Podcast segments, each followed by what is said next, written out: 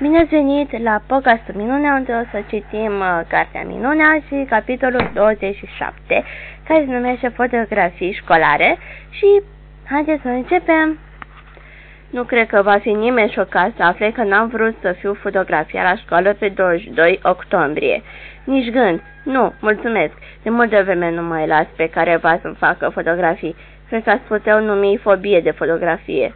Dar de fapt nu este o fobie, este o aversiune cuvânt pe care tocmai l-am învățat la cursul domnului Brown. Am o aversiune să fiu fotografiat.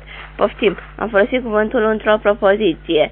Am crezut că mama va încerca să mă facă să renunț la versiunea mea, ci să mă las fotografia la școală, dar nu a făcut-o. Din nefericire, chiar dacă am reușit să scap fără portret, n-am putut să mă susțin de fotografia de grup toată clasa. Of!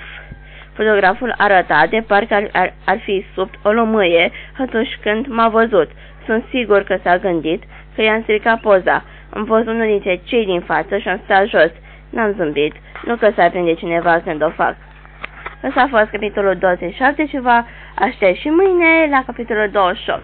Să, să, să aveți sănătate! Mua!